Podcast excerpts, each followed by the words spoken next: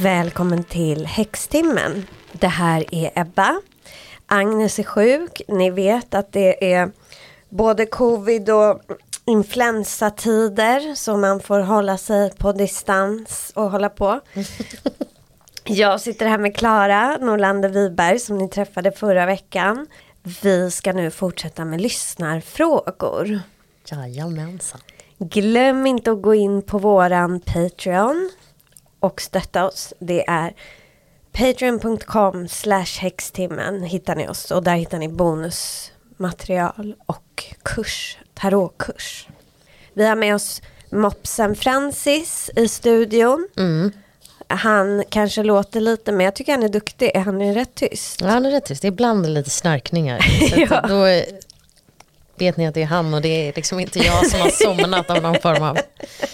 Jag sitter här ivrigt lyssnande. Ja. Vi ska fortsätta lyssna frågor. Det är väldigt kul. Mm, Man kommer in på väldigt mycket olika saker. Ja, men jag tycker folk också har så himla bra frågor. Ja, verkligen. Mm. Ja, det, det har de. Tack till våra lyssnare. Jag har faktiskt, jag har bastat idag. Jag ska tipsa, det här är inte någon så här sponsorgrej. Men jag har ju börjat basta infraröd bastu. Mm. Jag har gjort det en månad ungefär. Och jag måste säga, för jag har väldigt eh, känslig hud, eller jag blir väldigt torr på vintern när det är torrt i luften. Mm. Jag hade så här lite torra typ fläckar på fötterna och armbågarna och sådär. Alltså i höst jag får det lätt liksom. Och det går inte bort fast jag tar kräm. Och sen så... Säger ifall någon är så här bara, du borde testa en kräm. Jag bara, ja det det har jag Tack för gjort. tipset. ja. Nej men då så började jag här, vi sitter ju och spelar in vår podd på Lamb, ett slags kontorshotell kan man säga. Så himla fint Det är eh, sjukt. Det är första gången jag är här. Men det är Ja. jättemysigt. Det är otroligt mysigt. Det är här vi har vår poddstudio, de, har massa andliga, de har ritualer, kurser, yoga, allt möjligt. Och så har de då de här infraröda basturna. Ja.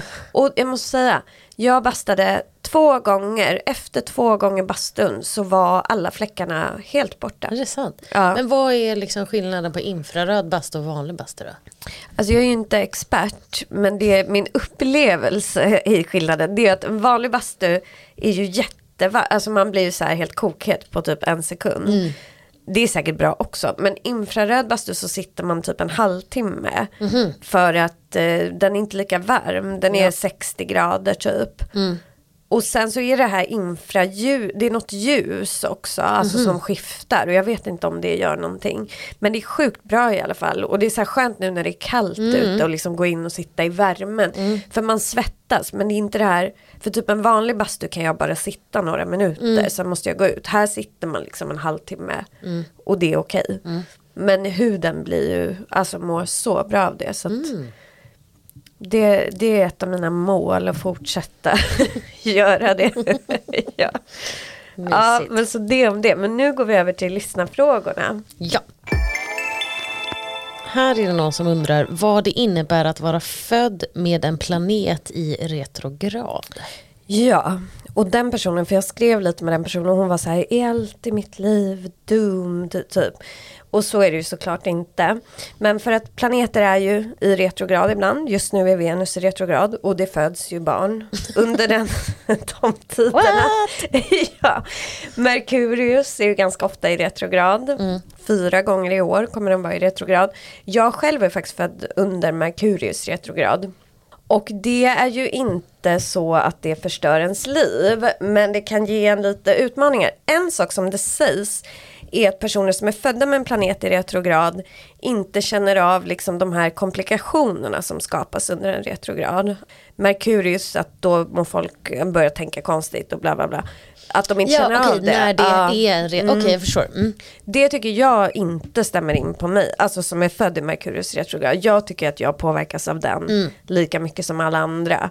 Men det kanske är så för vissa, jag, det kan inte jag säga ju. Men sättet det påverkar oss, det är att energierna på något sätt vänds inåt. De kan kännas starkare och det kan vara någonting med de här energierna som skapar någon typ av eh, obehag eller alltså någonting sånt. Jag, jag har svårt att relatera till det. För Merkurius, jag har ju Merkurius i retrograd. Mm. Merkurius står ju för kommunikation, tänkande, alltså skrifttal och sådär. Och det är ju inget jag har haft problem med alltså i Nej. mitt liv. Det har inte varit någon utmaning för mig. Så Nej. jag skulle inte säga att det här påverkar mig. Men det, det är så här det sägs. Och det här, det här har jag kollat på Café Astrology. För att det här är inte något jag kan. Men man kan säga att om man då har Merkurius i retrograd. Så kanske man har något typ av problem med att uttrycka sig. Eller det man verkligen vill eller något sånt där. Ja det kanske kan känna igen. De kanske kan ha svårt att verkligen Alltså jag har inte svårt att prata uppenbarligen. Jag pratar men, men kanske har svårt att uttrycka liksom vad jag verkligen känner. Eller, ja, men sådär, det kan det ju vara om jag funderar. Men om man till exempel är född med Saturnus i retrograd. Saturnus står för disciplin och struktur.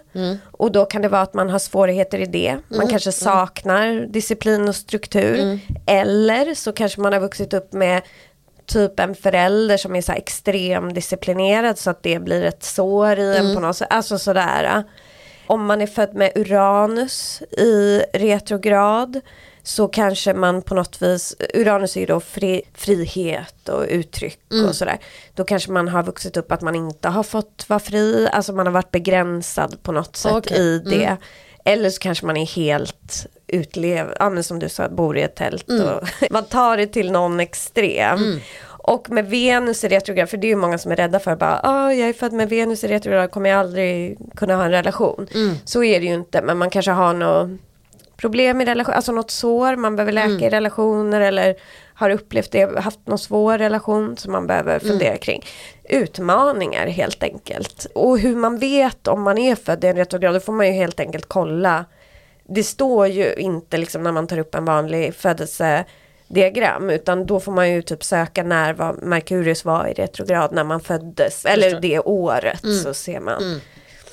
Så man får söka på de olika retrograderna för att liksom backtracka om det hände när man föddes. Ja, precis. Ja. Där måste man ju fundera själv.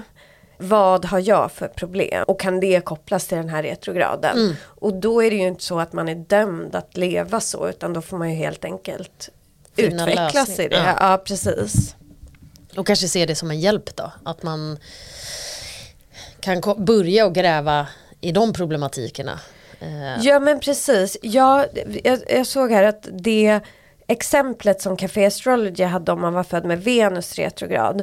Då kan det vara att man som barn eller så kanske inte blev uppmuntrad att visa känslor eller att visa okej. kärlek eller sådär.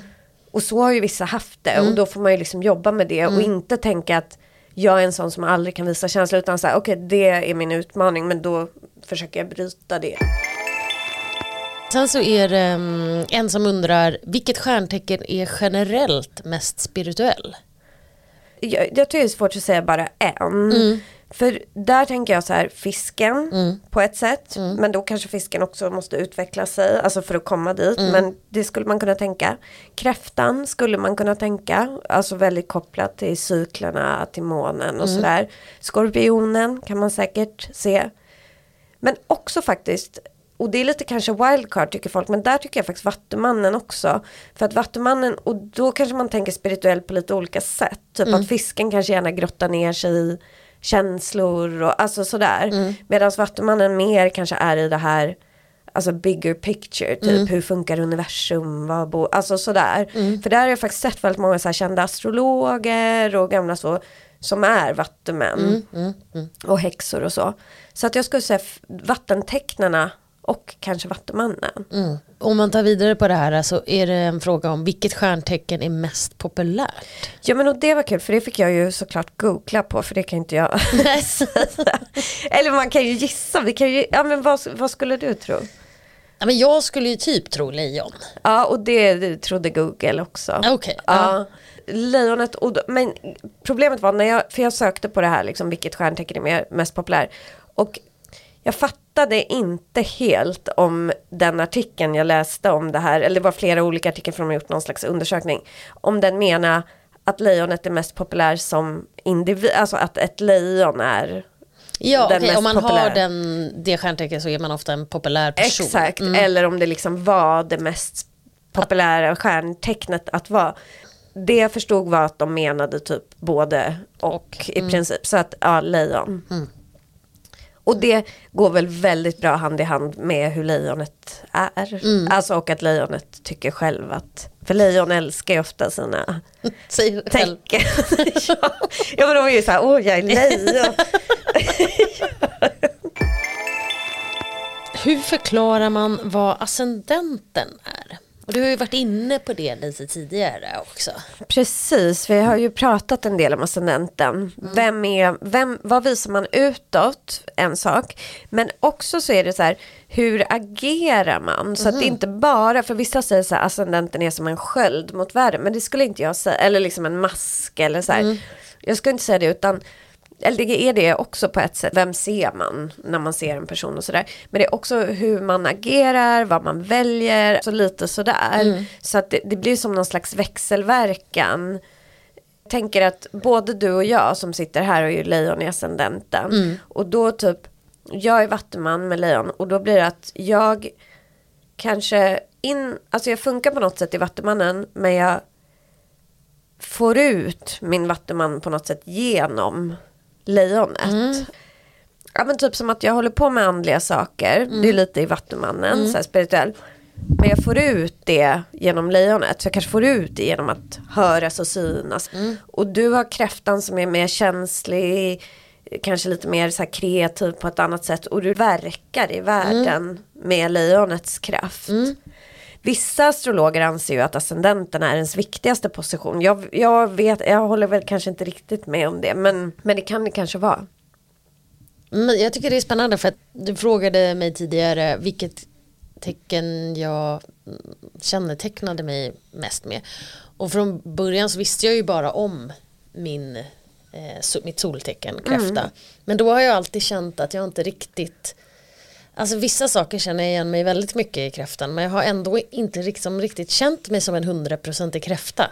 Och då när jag fick reda på att jag var lejon i ascendent så kände jag så här, ja ah, men nu hajar jag. Men det är inte så att jag inte kännetecknar mig med kräftan för det gör jag också men jag har liksom inte, inte hela vägen ut. Nej men det var exakt samma för mig när jag fick veta min ascendent. Att jag bara, okej då förstår jag. Alltså för att så här, man är sitt tecken men man känner på något sätt att det är någon annan kraft som, jag har ju alltid, om man ska tänka då lejonet, jag tänker att du också det, vi har ju alltid så varit personer som har haft ganska mycket vänner. Jag skulle inte säga att varken du eller jag, kanske lite mer du än vad jag, alltså vi är inte så här centrumperson. Det här skrattar ju Agnes åt mig när jag säger, för hon bara, eh, va? Men jag ser ju mig inte som någon som säger hallå kolla på mig, alltså sådär. Men det är klart att jag kan Jag vara kanske är så. det. Ja men du är ju lite det faktiskt. Ja. Så det är ju lejonet. Men jag tänker att den delen saknar man ju då lite i, för att jag har ju det till viss del också men kanske på ett annat sätt. Mm. Du var ju faktiskt toastmaster på mitt bröllop. Och det är ju inte så att man bara väljer vem som helst till det utan då tänker man ju så här, den här personen Ja. passar till det. Och det gjorde ju du. Jag är ju inte toastmaster-personen. Men jag kanske däremot är en person som typ på en middag så här, håller i samtalet eller ser till att samtalet flödar. Så att vi har ju de delarna. Och de hittar man ju inte i våra soltecken. Nej. Alltså i kräftan Nej. eller i vattumannen. Nej. Så det är det jag tänker att man får så här, aha okej, när man ser lejonet. Sen är det någon som undrar hur du, Ebba, lärde dig astrologi. Och hur man ska börja om man är intresserad. Alltså jag är ju inte utbildad astrolog utan jag har ju gjort min egen research. men men så här, jag kan säga det, det sättet som jag lär mig, för det var ju en annan fråga, så här, hur lärde du dig tarot? Det är lite samma sak. När jag blir intresserad av någonting, och det här är ju olika hur man är, så för vissa kanske det passar bättre att gå en kurs och lära sig och så här.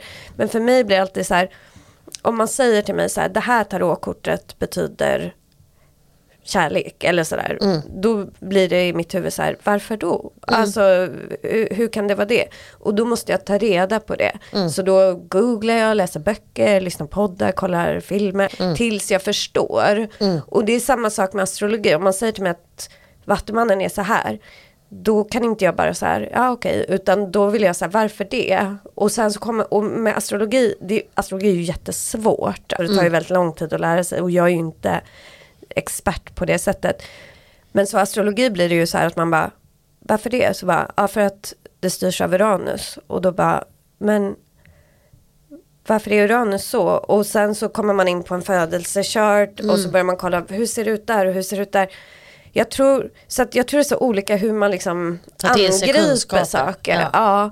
att för vissa kanske det räcker att veta så här, okej okay, det här funkar så eller man vill ha en lärare som säger så här. För mig är det att jag vill liksom utvärdera informationen också. Så här, de här, för att när man har kommit ganska långt i till exempel lära sig astrologi då blir det ju så här ja, men jag kanske inte alls tycker som den astrologen säger mm. om stenbocken för jag tycker att det är så här mm. och allt är ju lager i allting och man får hela tiden ny kunskap. Varför jag tycker astrologi är så kul och också tarot det är för att det hela tiden finns nya grejer att upptäcka. Det finns gudar bakom, det finns planeter, det finns gamla myter mm. bakom. Mm.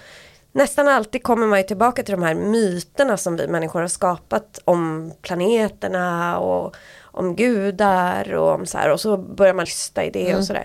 Så man kommer ju, med astrologi tänker jag, med tarot också, men man kommer ju aldrig vara så här fullärd Nej. inom det utan man kommer ju hela tiden lära sig saker. Men och det tänker jag så är det med väldigt mycket områden och det känner jag ja. ju till exempel med yogan och den spiritualiteten så säger man ju alltid, eller då säger man att som lärare den dagen man slutar vara elev då kan man även sluta att undervisa.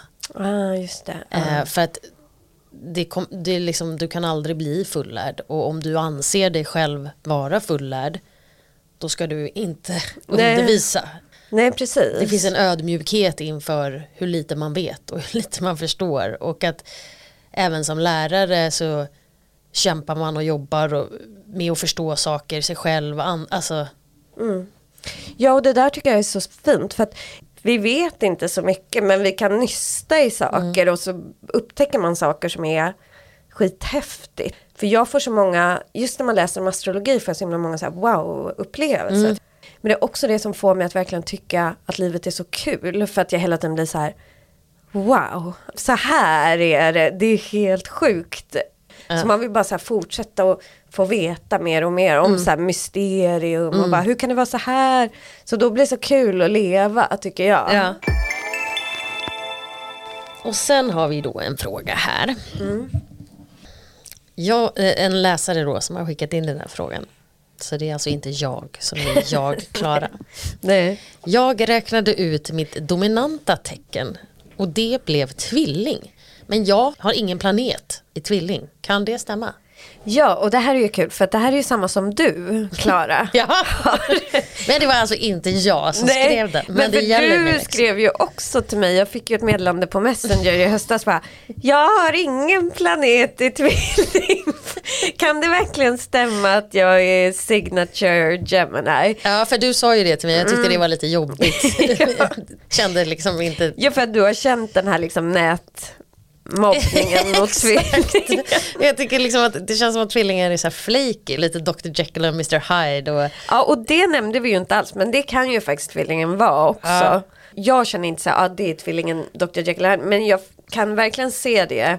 Framförallt för jag har ju faktiskt, de tecknarna jag har varit ihop med är ju tvilling och lejon. Mm. Och då kan jag ju säga att tvillingen har ju verkligen varit det där när man ser män i så i relation som mm. bara kan by, switcha från så här jätteglad till rasande på ja. en sekund. Ja. ja. det är ju lite obehagligt. Ja, det är kanske inte en sida som man bara... Woohoo! Tvillingen var ju också med på den där seriemördar Perfekt. Men, då, för det här måste vi ju då igen hur räknar man ut dominant sign? Mm. För att jag och Agnes tipsade, vi gjorde ett avsnitt om dominanta tecken. Och då så tipsade vi att gå in här och räkna ut ditt. Jag älskar att du är min också så här, eh, akut astrolog. jag bara vadå? Nej, hjälp!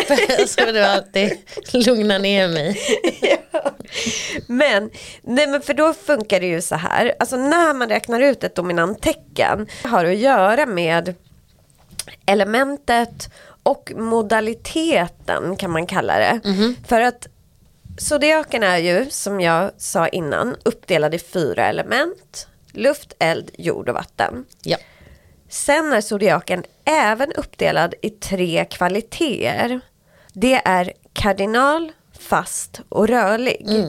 Kardinal, det är när årstiden, det som inleder årstiden. Alltså vårens första tecken är ett kardinaltecken. Där har du Okej, mm. väduren. Sommarens första tecken, kräftan, kardinaltecken och så vidare. Fast, det är när det är mitt i säsongen. Februari, mitt i vintern. Jag fattar. Är du med? Ja. Eh, lejonet mitt i sommaren. Så. Och sen rörlig, det är det som avslutar en säsong. Tvillingen avslutar våren, då är det rörligt. Och då har varje element har ju ett tecken som är Fast. kardinal, fast och rörligt. Just det. Ja, precis. Så att när man räknar ut procent i din, ditt horoskop, ditt födelsehoroskop, då tittar man så här, vad har du mest för element i ditt horoskop? Och det bygger på då vad du har dina planeter i för tecken. Du Klara har ju mest luft i ditt horoskop. Fast du är kräfta så styr luft dig. Jag själv har mest eld fast jag är vattuman som är ett lufttecken. För att mina andra tecken är i eldtecken. Sen så tittar man på vad har du mest för modalitet. Du kanske har Merkurius, eh, nu hittar jag bara på. Merkurius, eh, Venus, Neptunus, bla bla bla i lejonet. Då har du mest fast energi. Som jag har ju, alltså jag har ju, mina stora tre, ascendent, sol och måne är ju Vattuman, lejon och oxe. Alla de tre är fasta.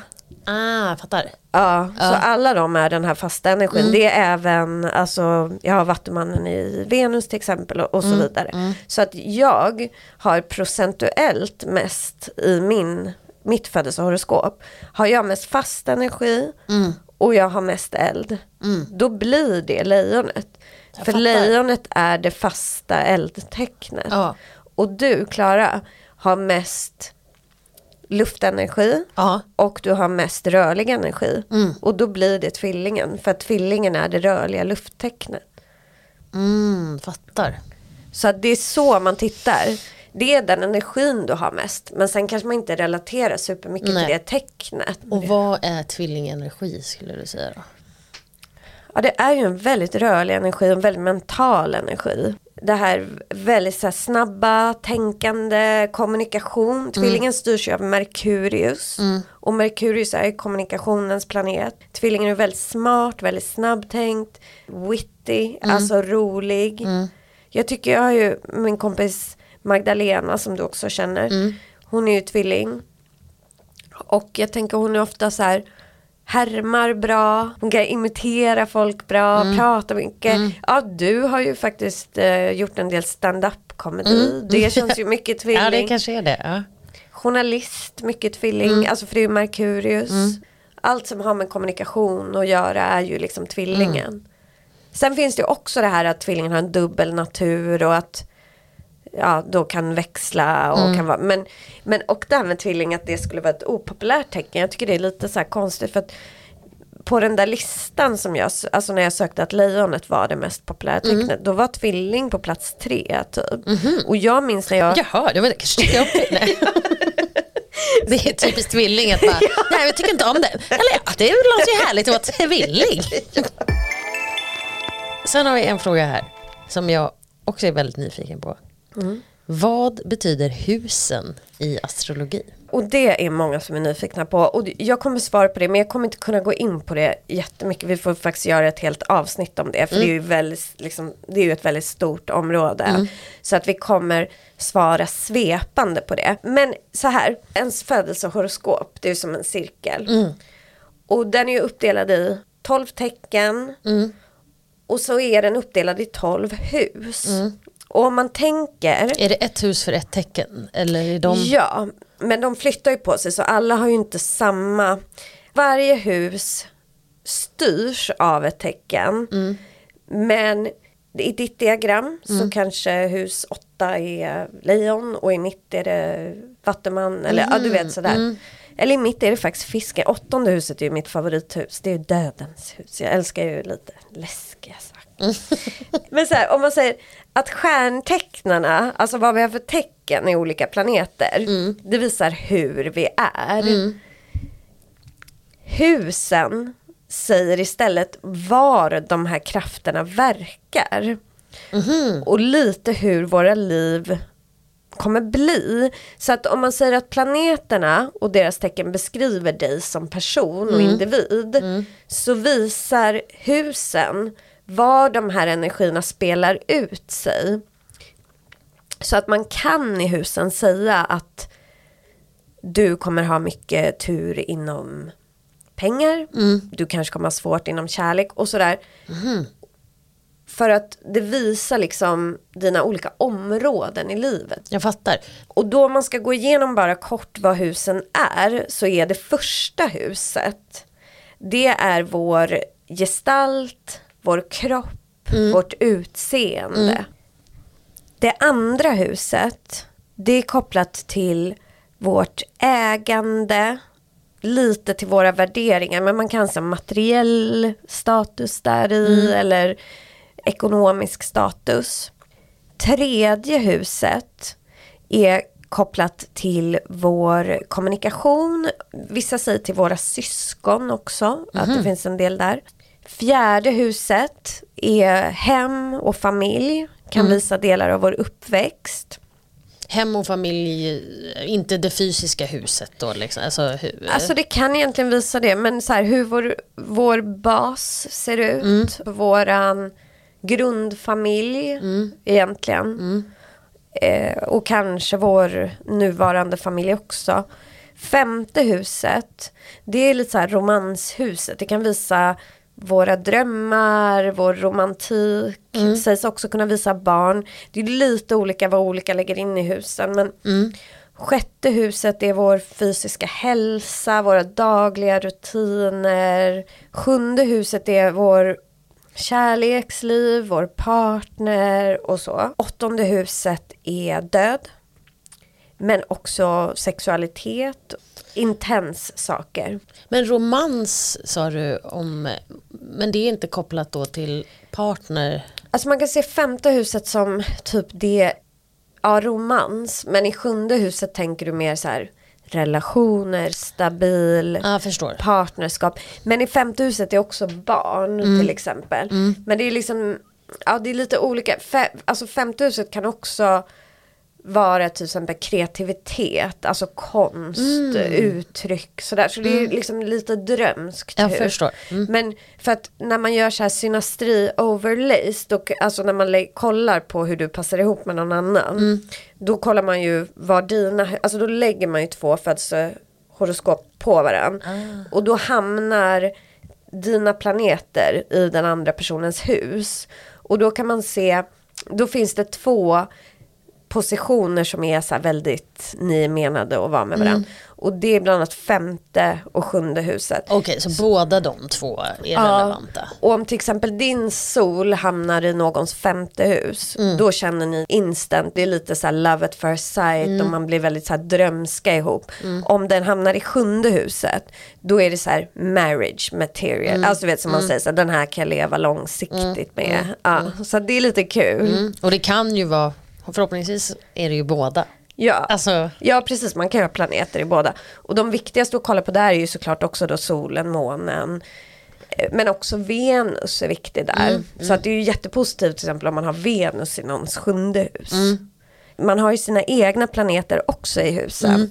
Och då skapar de energi där. Så att om du har en planet i det femte huset, då skapar det en energi inom det området i ditt liv. förstår. Och om man till exempel har ett kluster av planeter. Alltså vissa kanske har fem planeter i ett hus. Då skapar det jättemycket energi där. Och det kan både vara positivt och negativt. Det kan visa till exempel att man blir jätterik om man har det i kanske andra huset. Eller så kan det visa om man har till exempel i fjärde huset massa massa planeter och kanske man har Pluto där eller Saturn. Då kan det visa väldigt mycket svårigheter kopplat till ens uppväxt. Och åttonde huset är ju folk rädda för att ha planeter. Jag har ju en planet i åttonde huset som är Mars och den anses ju inte bra att ha där. Mhm. För då är liksom våldsam plötslig död och sådär. Men det behöver ju inte vara Mm. Så. Men, men det är en sån grej. Men sen nionde huset står för lite så resor, också förändringar, Mm. hur man, ja. Tionde huset kallas även för ens midhaven. Där ser man ens, det ens karriär har det att göra med, men liksom vad man lämnar för legacy i världen, vad man har för social status.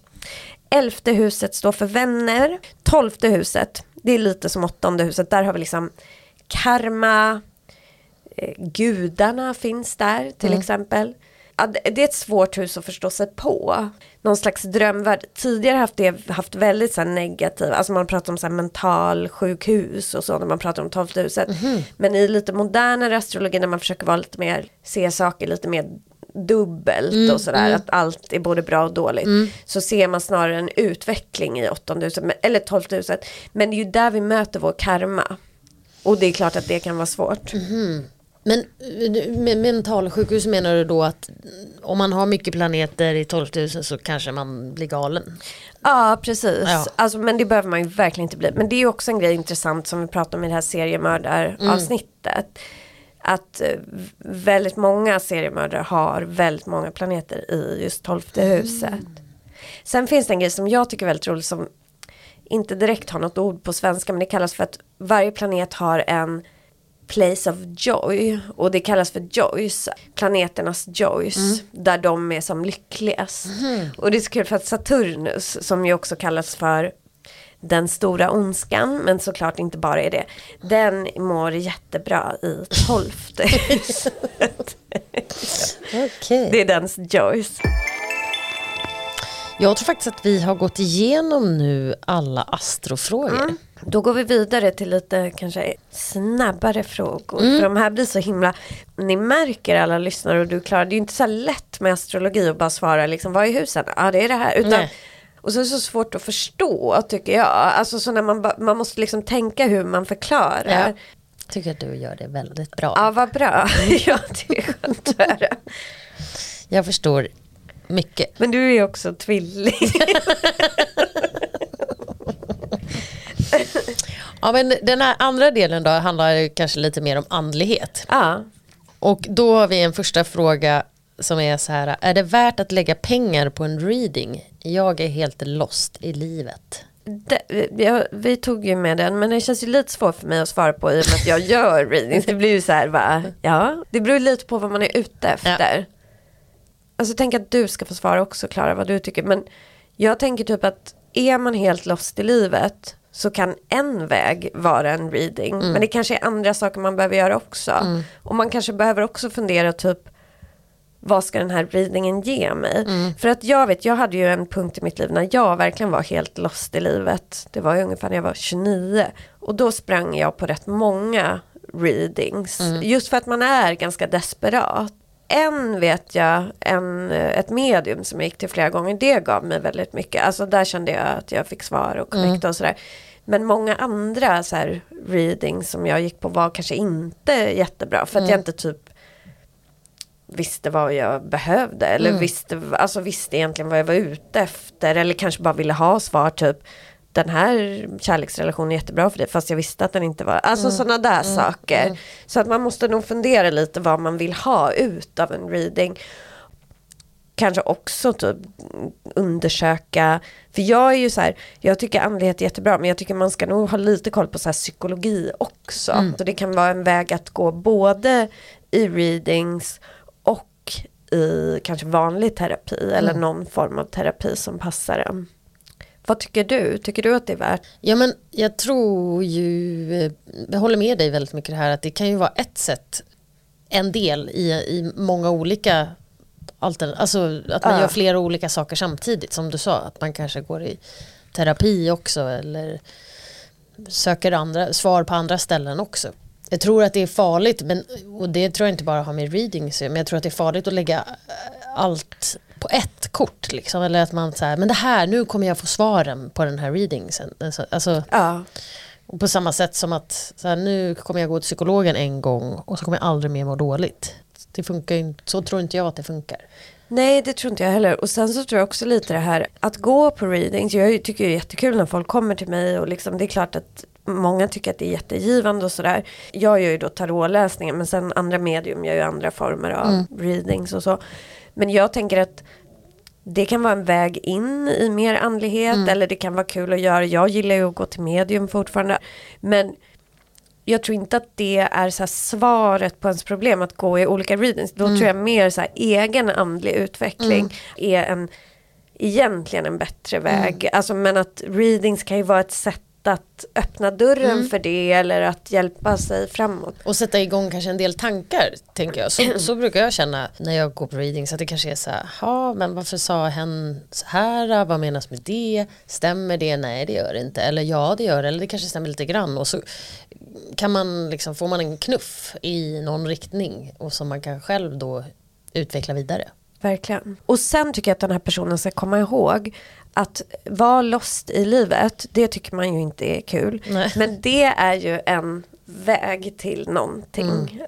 Det är ju en plats där man kan ta sig någonstans. Mm. om man bara går runt i livet och tycker att allt är på plats, då händer ju inte någonting.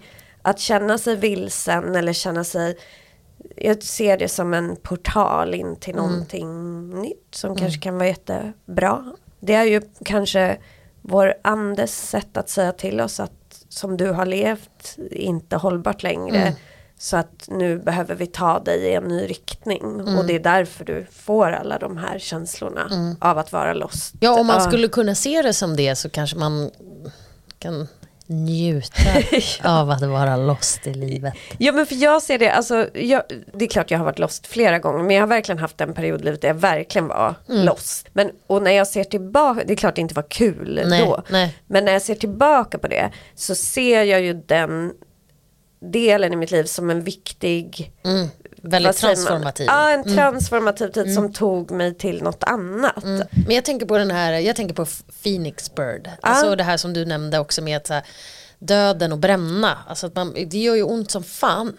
Men det kommer ju förmodligen, eller alltid, något bättre av det. Men det är inte kul och det gör ont och det suger. Men sen. Ja, precis. Sen föds något helt nytt mm. ur askan. Mm. Och jag läser vidare. Och den här tycker jag är så spännande. Olika sätt att upptäcka tecken från universum. Till exempel siffror, musik, djur etc. Ja men och det är ju jättespännande och man älskar ju att titta efter tecken. Eller jag älskar att titta efter tecken. Gör du det Klara? Brukar du titta efter tecken? Nej jag tror att jag är lite dålig på att titta efter tecken men jag, ibland när jag får tecken så kan jag känna så här, det där var ett tecken. Ah, ah, eh. ah. Nej, men för det, och det är ju, men vad, det, vad kan det vara då? Typ siffror eller? Nej jag är inte så mycket för siffror men djur, väldigt mycket djur. Mm. En fjäril som flyger eller eh, jag, som om jag ser ett spe, eh, speciellt, alltså inte om jag ser en hund på gatan men Varje hund va? Oh! Men till exempel om jag skulle se en älg eller ja. liksom något mera, ja. Nej men för att jag kollar också jättemycket efter tecken och djur är ju verkligen en sån. Man ser fåglar, inte då alla stadsduvor, men om man ser en vit duva mm, mm. eller man ser en uggla, mm. alltså sådana där. Mm. Eller fladdermus eller ja, men vad som helst, eller olika insekter och så. Men också siffror kollar mm. jag ju efter en del. Det jag tänker man ska tänka på där, för många frågor om siffror som tecken, mm. det är ju att man tänker lite på kombinationen. Alltså om man får upp typ så här siffrorna 1, 2, 3 jättemånga gånger i en följd. Eller alltså mm, sådana där mm, saker. Mm. Och då att man försöker tänka att man lägger ihop de siffrorna. Vad blir 1 plus 2 plus 3? Mm. Och så får man fram ett ental. Mm. Och då får man ju fram siffran 6 mm. i det här fallet. Och då tittar man på vad står siffran 6 för. Mm. Så att man inte bara stannar vid Nej. så här, ja 1, 2, 3 var ett tecken till mig. Och samma sak om man då ser ett djur. Mm. För då försöker, det som är så häftigt tycker jag när man hela tiden tänker så här, men jag såg en vit duva. Vad är kopplat till vita duvor. Vilken gudinna och i det fallet så är det ju Afrodite eller Venus. Och då blir det så här, ha det här är någon slags kärleksbudskap till mig. Om man ser en hare, det är kopplat till månen till exempel, då tänker man vad kan det vara, är det något i min intuition? Och sådär. Och sen så, och att se tecken det är ju bara att vara uppmärksam. Världen är ju helt full av tecken. Det är ju, och det är ju liksom vår uppgift att tolka dem. Jag brukar tänka mycket kring tecken typ att om jag gör något, ja, men man tänker då eftersom vi var så inne på kärlek, att man är på väg till en dejt till exempel. Och så landar en vit duva framför en. Det är ju ett ganska obvious tecken att säga, ja men det här är någonting. Samma sak om det då hamnar en kackerlacka framför en. Då kanske... Det här kommer aldrig dö, det här är forever love. Nej, ja så kan man ju tolka Ja. det. Jag tänkte att man skulle tolka det som att det här är någon man inte vill. Eller att så här, man har, nu har man träffat en stalker, han kommer aldrig ge upp. Ja men exakt, det är lite så. Bara säga det här med, jag tycker inte att, för jag tycker det är bra att kackerlackor inte alltid behöver vara något dåligt. Nej, Så- nej, visst. Alltså, det beror ju helt på vad man lägger in Exakt. Mm. i. Och vad man själv kanske känner också. För, men jag tänker att man får helt enkelt vara uppmärksam. Jag tycker man kan skriva ner tecknarna, se Mm. om det är några som liksom återkommer. Men just också att man ska tänka på vad som händer i anslutning till Mm. det här. Det är bra. Ja, så typ om man ser, eh, vi har vitduva nu eftersom, som exempel, om man ser en vitduva på dagen, vilka människor hör av sig till den dagen, får man höra något särskilt? Man måste försöka lägga lite så pussel. Jag fattar. Men tycker du att, eh, för jag kan ibland känna så här, eh, ett erbjudande dök upp i rätt tid. Det måste vara ett tecken på att jag ska ta det här erbjudandet. Jag frilansar ju så jag, för mig handlar det ju, liksom jag söker ju och får ju jobb hela tiden. Om ett jobb dyker upp en exakt tid där jag behöver det eller att det dyker upp när jag inte behöver det eller så här. Brukar du tolka sådana tecken? Eller typ nu blev jag av med det här jobbet som du nämnde. Är det ett tecken på att jag kanske ska gå vidare eller? Ja, alltså jag personligen så brukar jag nog inte så mycket se det där som tecken för jag är också frilansare. Jag brukar nog mer ta det som du vet att det kommer jobb när jag behöver det, att jag ser det som ett flöde, att jag får det jag vill ha av universum. Men i andlighet och med tecken och sådär måste man på något vis gå till sig själv. Liksom vad känner jag? Känner du att det är tecken så är det nog det. För jag tänker också när man ska göra olika val och så kan man ju få olika tecken då. Eh, som man kan tolka att okej men det betyder nog att jag ska gå på det här valet då. Ja så kan det ju verkligen vara. Vit duva har ju varit ett starkt tecken för mig. Alltså jag har ofta sett vita duvor i anslutning till speciella händelser. Och det var så coolt när jag skulle köpa lägenhet, det var ju rätt många år sedan. Men jag hade letat och letat och liksom, ing, allt blev för dyrt och ja, men sådär. Och så bara gick jag till den här lägenheten som jag köpte då. Och det var bara när jag kom in där jag bara, jag ska bo här. Man får, kan ju få den där känslan för hem, liksom, jag, den här lägenheten ska jag ha. Och så gick jag därifrån och då bara landade en vit duva framför mig. Och då var det som att jag bara, okej det är det. Och sen köpte jag den och det, jag fick den och sådär.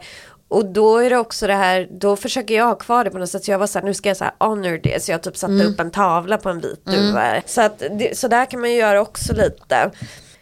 Och alla djur, för jag vet att vi fick en fråga om vad olika djur betyder. Mops. Exakt. Vad betyder en mops? Men jag tänker att hur man tar reda på vad djur betyder. Det finns en bok som heter typ så solöga om olika djurs betydelser. Jag skulle inte rekommendera den boken. Det står typ så här papp, blommis, lycka och glädje. Alltså sådär. Jag tycker att man istället ska tänka så här allt i hela vår värld och universum och så hänger ju ihop på olika sätt med olika myter, med olika gudar, med olika energier. Jag tycker, får man ofta tecken av blåmes då eller någonting, då får man liksom kolla vad, vad, vad kommer den här fågeln ifrån, vad kan jag koppla det till, vad är det för energier, vad vill den mig? Ja. Man får, måste, alltså för det sa Lite P- detektivarbete. Exakt, och det här var en grej som P.O. Enquist sa som jag hörde att så här, jag sa det innan men så här, verkligheten är full av tecken och det är människans uppgift att tolka dem. Ja. Så det måste man tänka, man kan inte bara få så här lexikonsvar på Nej. allt. Utan det är faktiskt vår uppgift att undersöka och komma fram till. ja, fint. Era viktigaste ritualer? Ja, alltså där tror jag jag skulle säga månritualer är viktigast för mig. För där blir det, det, när man jobbar med månen så blir man liksom så connectad med de naturliga cyklerna. månen går ju runt jorden, tar ju ungefär en månad för månen att gå runt jorden. Man har ju en cykel hela tiden på ungefär, ja det är typ 29 dagar. Där man har liksom nymåne, växande måne, fullmåne, nedåtgående måne, mörkermåne, nymåne. Och följer man det så är man på något vis i flödet för att månen påverkar ju oss väldigt mycket. Mm. Alltså den påverkar jordens dragningskraft, den påverkar ju vattnet i vår kropp mm. och mm. hur lätt vi tar upp olika näringsämnen och sådär. Mm. Så att lära sig om månen och utföra kanske nymåneritual en gång i månaden. Det mm. behöver inte vara så avancerat. Det Nej. kan vara att man sitter och mediterar eller håller på med de här målen eller mm. så. Och fullmåneritual. Då tycker jag man får ut mycket. Sen hade jag en trevlig ritual som jag inte gör längre. Men varje veckodag är ju kopplat till en planet. Mm. Och då gjorde jag under ett tag att jag hedrade den planeten lite varje dag. Mm. Så att jag tände ett ljus när jag satt och jobbade för varje planet. Ah, ja, det var faktiskt rätt mysigt. Jag tyckte mm. det gav energi för att må, måndag är ju månens dag mm. till exempel. Och måndag, det vet man ju, måndag är ju ofta en tråkig, alltså inte, mm. men det är ju tråkigt för att vi använder den energin fel. Mm. Där har mm. vi ju, är vi ju helt fel. Måndag ska man ju så dra igång och jobba och så här. Men det man vill göra är ju bara att typ ligga ner och meditera. Mm, mm. Och det är ju för att månens energi är ju så här känslig, inåtvänd mm. och så här. Så jag har försökt så mycket det går nu när jag är egen. Att mm. måndagar, klart jag kan jobba lite men jag försöker att inte boka in möten. Mm. Jag försöker ha tid för till exempel meditation mm. eller massage mm. eller göra något sånt där och liksom ta det lite lugnt. För sen på tisdag, mm. det är ju mars dag mm. och då drar energin igång. Mm. Så att min arbetsvecka egentligen startar på energi, eller mm. startar på tisdagen. Mm. Och då hade jag till exempel ett rött ljus, mm. ett lite silverljus för månen. Sen onsdag är Merkurius dag, det är kommunikationens dag. Mm. Och då kan man tänka lite så här om jag ska ta ett viktigt samtal eller så då är det bäst att göra det på onsdag för då är Merkurius den styrande. Sen torsdag Jupiters dag, det är väldigt så expansiv turenergi. Fredag Venus dag, kärlek, nöjen. Date. Liksom så. Date, exakt. Vänner, mm. inte att glömma. Alltså Nej. ha roligt, vara med andra. Lördag, Saturnus dag. Det är lite tråkigt för att lördag tycker många om, men Saturns energi är ju egentligen så här, typ gör klart det du inte har hunnit i veckan diska, städa, alltså mm. sådär. Jag tycker, vi har ju gjort om det mm. i våran. Till söndagen. Liksom. Ja, mm. söndag. Och söndagen är ju solens dag. Mm. Så den är ju väldigt så härlig och expansiv energi också. Men har du några sådana ritualer? Ja men jag tänker mycket när du pratar nu så tänker jag ju så här att min spiritualitet ser ju lite annorlunda ut än din. Jag är inte jätte kan inte så mycket om tarot, kan inte så mycket om astrologi. Men känner ju, det jag verkligen tycker om med det, det du säger med månritualen är att jag tycker väldigt mycket om naturen och jag gillar det här att man ska försöka koppla sitt liv till naturernas cykler och det har jag försökt väldigt mycket med nu under vintern. Att inte sova Alltså eftersom vi har begränsat ljus just nu. Att så här, då när det är ljust så ska jag göra saker. Jag ska vara utomhus eller jag ska liksom vara uppe då och inte försöka, so försöka att jag inte sover bort det ja. ljuset. Men också så här, så mina ritualer är ju kanske så här, jag skriver väldigt mycket dagbok. Jag eh, mediterar, jag försöker gå upp på morgonen, meditera, här, dricker en kopp kaffe för jag tycker det är mysigt. Ja, eh, ja. Så det blir, jag maler bönorna och sen så kokar jag kaffet och det är ju inte så här något speciellt men för mig blir det som en liten ritual också. Då har vi en annan fråga här och det är hur kan man öppna upp sig för sin intuition? Ett som jag alltid återkommer till och det tycker du säkert, alltså det är meditation. Det är ju liksom nyckeln till att komma i kontakt med sig själv mm. och sin andlighet och sådär. Och då finns det ju massa olika meditationer man kan göra för det. Så att dels meditera och börja med det. Och eh, sen tycker jag man kan tyda sina drömmar. Där har man ju liksom en hel Ja men där har man ju som en, vad säger man, bara väg in till sitt mm. undermedvetna, mm. till sin intuition och sådär. Du höll ju på med det ganska mycket för ett tag sedan, men gör du det fortfarande? Är det... Tyder mina egna drömmar. Ja. Inte just för tillfället gör jag inte det. Men en rolig sak som jag tänkte på som varje natt innan jag får mens, Mm. alltså dagen innan jag får mens, så drömmer jag att jag får mens. Så att jag vet så här, idag kommer jag få mens. Men va? Ja och så har det varit i, alltså, men- Sen du har, så länge du har fått, haft mens? Ja, precis. Och det är bara som en, så att, och det var nu bara för någon vecka sedan så hade, och då var det så här, okej då kommer jag få mens, då får jag vara beredd på det liksom. Ja. Och det kan man ju tycka att det är något så här övernaturligt, men så kom jag på att det är ju inte övernaturligt, det är ju, min kropp vet ju såklart vad som pågår i mig. Mm. Och alltså den vet ju att jag har typ släppt ett ägg eller vad fan man gör. Ja. Eh, ja, kan du inte så mycket om det. Nej. Men det kan ju min kropp Ja. och säger det till mig Ja. att så här är det och det här kommer hända nu. Så det är ju egentligen inget konstigt. Men det är ju sån info man kan få ur sina drömmar om man börjar uppmärksamma dem. Men också kan man ju då få info på att du kanske har faror omkring dig eller du tycker, alltså någonting man ska veta. Så att tyda sina drömmar, jag gör inte det för tillfället men jag gör det i perioder. Sen har jag gått en del i sån här jungiansk eh, terapi och där tyder man jättemycket drömmar. Där går ju väldigt mycket ut på drömmar för att de ser ju det som det som är, eller liksom det vi säger, det som man vill åt Ja. egentligen. Men jag tycker särskilt när man vill öppna upp sig så tycker jag man ska vara väldigt noga med drömmar. Men och sen känna in magkänslan. Vad känner man kring olika saker och varför? Alltså tillåta sig att lyssna på sig själv. Och också så här skriva ner lite och tänka, för att då kanske är någonting man känner sig, det är något som är fel här men jag vet inte riktigt vad det är. Så kan man börja se just tecken eller börja så här.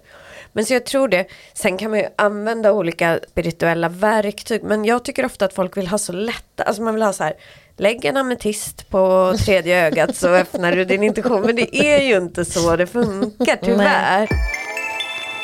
Man kan ju faktiskt om man vill använda, för örter kan ju faktiskt hjälpa en med ens intuitionen. Då kan man ju använda till exempel lavendel. Men vad ska man göra med den? kan dricka te Ja. Mm. på det. Eller använda aromaterapi, alltså använda dofter Mm. i doftspridare. Eller bara ha en olja som man tar på sina pulspunkter Mm. och doftar på. För att komma mer i kontakt med sig själv och Mm-hmm. sådär. Och då kan det ju vara lavendel, malört, salvia. Mm. Ja, lite olika sådana där som man kan laborera med. Mm. Men ska man då, ska man då liksom dricka lavendelte och så tänker man att det öppnar upp för mm. Ja, Ja. Kan, man kan göra det innan en meditation. Mm, Eller innan man går och lägger sig. Mm. Malört är en väldigt stark sån. Mm. Malört, är inte det sånt man stoppar i garderoben för att Jo, det är därför den heter malört. Ja. Ja. för mal, Ja. alltså den tar bort. Men man kan även dricka te på malört. Men man ska vara lite försiktig med malört. Mm. För att det, typ om man är gravid och sådana grejer. Så man får kolla upp lite Mm. Ja. liksom. Men ja. man får göra sin research. Ja, Mm. exakt. Ja, så det finns ju sådana växter. Men jag tycker så här, grunden är meditation oavsett på vilket sätt Mm. man gör den. Och sen så drömmar och att bara känna in magkänslan. Måste man alltid göra ritualer när det passar med månen och så vidare? Ja, och det, men det där är ju det som vi har varit inne mycket på. Alltså så här, nej, måste, känner man att liksom, jag måste verkligen göra den här, alltså jag måste så här, befästa det här eller göra det här. Då kan man ju såklart göra det.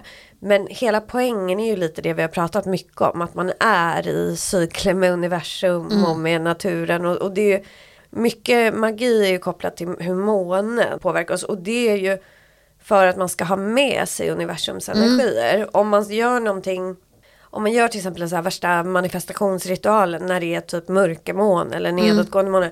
Då jobbar man liksom mot universum. Jag tänker att man kanske får väldigt mycket gratis om man gör med måncyklerna. Precis. Man får liksom en skjuts. Ja, exakt. Det är ju så det är. Tror ni på väsen och vilka i så fall? ja, då tror väl folk att man är helt galen. Men ja, jag tror faktiskt på väsen. Vad är, vad är väsen? då? Alltså det är ju tomtar och troll i princip. Aha. Eller så här tomtar, troll, mm, vättar, älvor, alla möjliga grejer. Ja, jag tycker det är svårt att förklara exakt hur man tror på väsen. Men jag tror ju på älvor bland annat. Mm. Jag tror väl att de på något vis är i någon slags mellandimension. Liksom mellan vår värld och något annat. Mm. Man kan kanske få se dem någon gång i något slags mellanskick. Tror du att de bidrar med någonting? Gott eller ont eller bra eller dåligt? Jag tror typ inte att de gör det nu, men kanske att de har gjort det historiskt. Jag tror lite att de har sin egen sfär. Kanske att de bidrar till naturen på något sätt. Men sen så här, det är svårt att säga, ja jag tror på tomtar, men jag läste nyligen, eller lyssnade på Storytel, jag kommer inte ihåg vad den heter. Jag tror det är så Storytel Original, typ de har gjort en bok om folk, alltså i modern tid som anser sig ha mm. träffat olika väsen. Mm.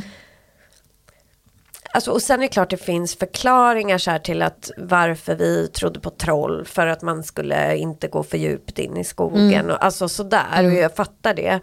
Men älvor tycker jag är knepigt för det har liksom varit så länge att det anses ha funnits. Mm. Och varför inte? Alltså man tänker, nu bara hittar jag på, det här är inte så att jag inte att jag bara så här är det, men jag, det är lite som jag tänker, mm. eller liksom väljer att tänka. Jag tycker allt som har med tro att göra är så här, jag väljer att tro det här liksom. Mm. Alltså man tänker att det fanns en art, eller vad man ska kalla det, som var lika smart som vi. Mm. Och de kanske inte vill stanna här riktigt och de är lite halvmagiska mm. och de kanske inte vill vara, alltså människan har ju trängt undan alla mm. andra arter och alla andra, de kanske då rörde sig till någon annan dimension men sen kan de kliva in i våren mm, ibland. Men jag tycker det är väldigt spännande så med väsen. Och det är klart, det är inte så att jag bara, ja jag tror det bor en tomte där eller så. Men jag, ja jag tycker det ändå är intressant. Och jag vet flera som anser sig ha träffat och så. Och jag tror inte att de ljuger. Sen vet jag inte exakt vad de har upplevt. Men jag har inte träffat något väsen. Nej, men jag vet ju, alltså min, min släkt är ju, pappas sida, det är ju gammal bondesläkt och de har ju, där är ju hustomtar liksom mm. varit en del av livet. Mm. Så mm, vad tror du? Ja men jag, jag, jag tror nog liksom att um, det är inte omöjligt.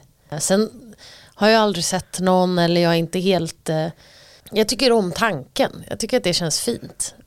Jag tycker inte det är orimligt. Men sen kanske jag inte aktivt går och tror eller vad man ska säga. Nej men det är eh. lite så för mig också. Det är ja. inte att jag så går och tänker det hela tiden men jag är öppen för ja, det liksom. Exakt. Och jag, jag, har tankar om hur det skulle kunna vara.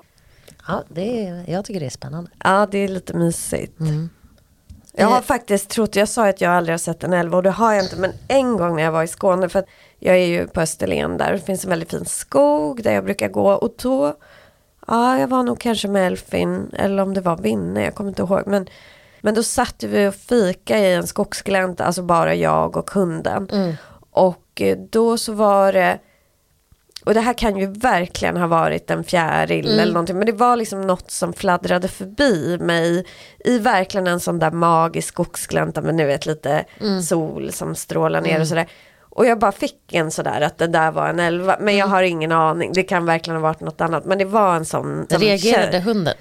Nej, inte vad jag kan. Nej. Men jag var ju lite så när jag skaffade älg. För jag tänkte att nu kommer han locka till sig älvor. Ja. I och med att han är liksom ja. ett älvdjur. Så. Men så det, det, är den enda sån upplevelsen jag har av att mm. så här, jag kan ha sett någonting mm. som såg lite konstigt ut. Ja, nu är det sista frågan. Ja, det är sista frågan. Och då lyder den så här. Att upptäcka er podd var något av det bästa med 2021 för den här personen. Ja. Vad var det bästa för er? Det var ju väldigt gulligt, eller fin ställd fråga. Ja, kul. Det bästa för mig under 20, jag kan ju inte svara för Agnes. Men alltså podden är ju det bästa om man tänker i stort. Mm. För podden föddes ju under 2021. Den var ju faktiskt, man kan säga att podden var ett embryo 2020 men att den föddes mm. 2021. Mm. Apropå det så kom jag på en sak jag ska göra idag. För varje land har ju som en, eh, ett födelsehoroskop. Jaha. Så här när USA blev till, ja, ja, till exempel nu går USA igenom väldigt mycket Pluto-energi. Och så där. Ja, det är väldigt intressant. Men och då kom jag på att det är såklart podden måste få ett födelsehoroskop. Ja. Men då blir det väldigt svårt, och det är det med länder också, för det är väldigt svårt att avgöra när föddes podden. Kanske man får ta den dagen då första avsnittet, ja. och det var ju 14 februari mm. 2021 faktiskt under Merkurius retrograd också, som jag själv är född ju under Merkurius retrograd. Men så jag ska göra ett födelsehoroskop för podden och kolla på det. Vad det den är ju då Vattuman faktiskt. Ja det är kul att den är ja, i solen. Får kolla vad den har för andra grejer. Men det bästa, ja men så podden är ju klart det bästa och alla lyssnare, alltså det är ju jättekul att liksom få kontakt med dem och med människor man får prata och i övrigt under 2021 skulle jag säga Elfin är alltid Mm. Det bästa i mitt liv. Men också alla vänner. Jag tycker man hade väldigt, ja men som du och Alltså för att jag tycker under hela corona och det här återkommer jag ofta till i mitt liv som så här när jag skilde mig, när det var corona. Att det bästa är alltid att jag upptäcker hur bra vänner jag har. Tycker inte du att man kan få sådana bara Jo, Gud verkligen. vad vi så här stöttar varandra och finns i det här tillsammans och sådär. Och det tycker jag är väldigt fint. Och det var väldigt fint. Det var väl under 2020 också. Men liksom det pågick ju under 2021.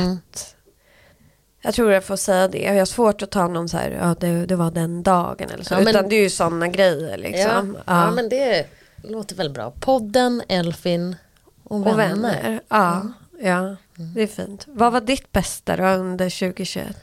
Mitt bästa under 2021. Jo men mitt bästa under 2021 eh, var nog att jag har lärt mig så himla mycket under 2021. Alltså dels att jag har pluggat en del olika kurser men också i mitt jobb har jag fått lära mig nya saker. Och eh, ja, jag tycker väldigt mycket om att lära mig saker också Som, som dig. Så, så när jag får göra Merkurius. Ja, så när jag får göra det så mår jag, mår jag bra och det gör mig glad. Och sen så måste jag ju också säga Francis då. Ja, får ju inte vara en dålig hundägare. nej men precis. Nej, och Francis är också alltid på Ja. min lista. Ja, för det är ju så när man har hund. Alltså då är ju det alltid det bästa. Att få hänga ihop med honom. Liksom. Ja, och liksom alla stunder, det måste jag säga. För det var en fråga som vi inte tog med nu, för det här blir så långt. Och vi ska ju faktiskt ha ett hundavsnitt eh, inom ganska kort. Elfin ska ju på andlig kurs nu Ja, på ja, söndag. ja. ja, det är ju nu på söndag. Spännande. Så vi ska göra avsnitt om det. Ja, men det var lite så här frågor om hundar och andlighet och så. Och jag tycker, alltså jag tror ju att alla våra husdjur tror jag har någon form av uppgift. Precis, inte så att de bara har en uppgift. Men precis som vi människor har uppgifter. Som att du och jag har träffats. Det finns ju någon poäng i det att vi ska lära oss saker och sådär. På samma sätt tror jag att de djuren som kommer in i vårt liv har någon uppgift till oss. Och det kan nog vara väldigt olika men med hund, alltså jag tänker med Elfin har ju varit ganska lätt att se vissa uppgifter han har haft och det har ju verkligen varit att skapa struktur i mitt liv, många andra saker. Ja, jag håller verkligen med om det. Och det, en sak som jag känner, Francis är ju nu nio. Ja. Så han är ga- ganska gammal. Eh, Men jag tycker liksom att det är så jävla härligt för att vi har ju då gjort så mycket saker. Och jag hade ju honom innan jag flyttade till Schweiz och så flyttade han med mig. Eh, Så vi har ju till och med bytt land ihop. Ja visst. Eh. Och allt som vi har upptäckt där, alla grejer vi hittar på. Så det känns så himla, det är verkligen en så här kamrat. Ja. så så här, Ja. som man, jag, tycker är, jag tycker om att umgås med honom. Ja men man det gör jag verkligen också med Ja. Elfin. Ja. Alltså jag, ty- det är ju typ det, den jag tycker mest om. Ja. Sen är det klart man får andra saker av människor och man behöver andra. Men alltså jag skrattar ju jättemycket med Elfin och har jätteroligt. Det tror inte jag människor fattar som aldrig har haft Nej. hund. Eller är så här, Typ om jag bara, nej men nu ska jag vara med Elfin. Bara, va? Alltså, vad? Men för, för mig är det inte så här, jag kan inte bara under en vecka så här, gå med till exempel Ja men om någon kompis är så, men han kan väl hänga med och gå bredvid. Vi måste ha också vår tid. Ja, Alltså ja. jag och Elfin där vi har roligt. Ja. Och, Ja. ja så att det är ju, ja det är väldigt fint. Det är en livskamrat. ja men det kanske är bättre men, än bara kamrata. Men Klara, tusen tack för att du har spelat in det här maratonlyssnaravsnittet. Ja, men tack Så själv. kul. Ja, jätte, jätteroligt. Och hur hittar man då dig om man vill följa dig eller fråga dig någonting eller så? Ja, men då kan man hitta mig på Inversions with Klara. på Instagram. på Instagram. Och så svar, spar, stavar jag Klara med C. Ja. Så inversions with Klara. Ja, för då kan man ju också lära sig mer om, om man är intresserad av yoga och så. Exakt, exakt. Och om man vill fråga om family constellation, för det kan inte jag så mycket om. Vi får göra något avsnitt om det Mm. någon gång. Ja, men, då ska jag slussa vidare dem Ah. till någon som faktiskt kan det på riktigt. Men jag vet vem man ska prata med. Ja men tack så mycket och Mm, tack, tack till er lyssnare. Ha en fin vecka så hörs vi snart igen. Hej då! Hej då!